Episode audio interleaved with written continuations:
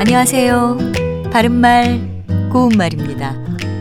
같은 생선이라도 그 상태에 따라서 다양한 이름을 가지고 있는 대표적인 예로 명태를 들 수가 있죠. 얼린 명태는 동태라 하고 명태의 새끼는 노가리라고 합니다. 그리고 말린 명태를 북어라고 하는데 얼 부풀어 더덕처럼 마른 북어를 황태라고 합니다. 여기서 얼 부풀다란 동사는 얼어서 부풀어 오르다란 뜻인데요. 다시 말해서 황태는 추운 곳에서 얼어서 부풀어 올라서 더덕처럼 마른 북어를 가리키는 것입니다.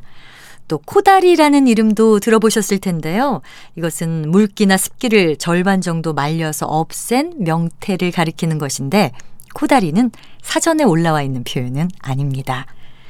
생선 말리는 것을 표현할 때 사용하는 부사로는 꾸둑꾸둑이나 꾸덕꾸덕 같은 것이 있습니다.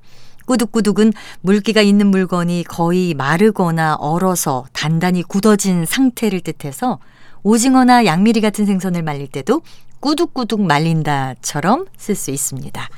또 꾸덕꾸덕은 물기 있는 물체의 거죽이 조금 마르거나 얼어서 꽤 굳어진 상태를 말합니다. 이외에도 꾸들꾸들 같은 표현도 있습니다. 꾸들꾸들은 밥알 같은 것이 식거나 말라서 속은 무르고 겉은 굳은 상태를 나타내는 표현이거든요. 꾸들꾸들 말라버린 밥알들이 방바닥에 이리저리 흩어져 있었다.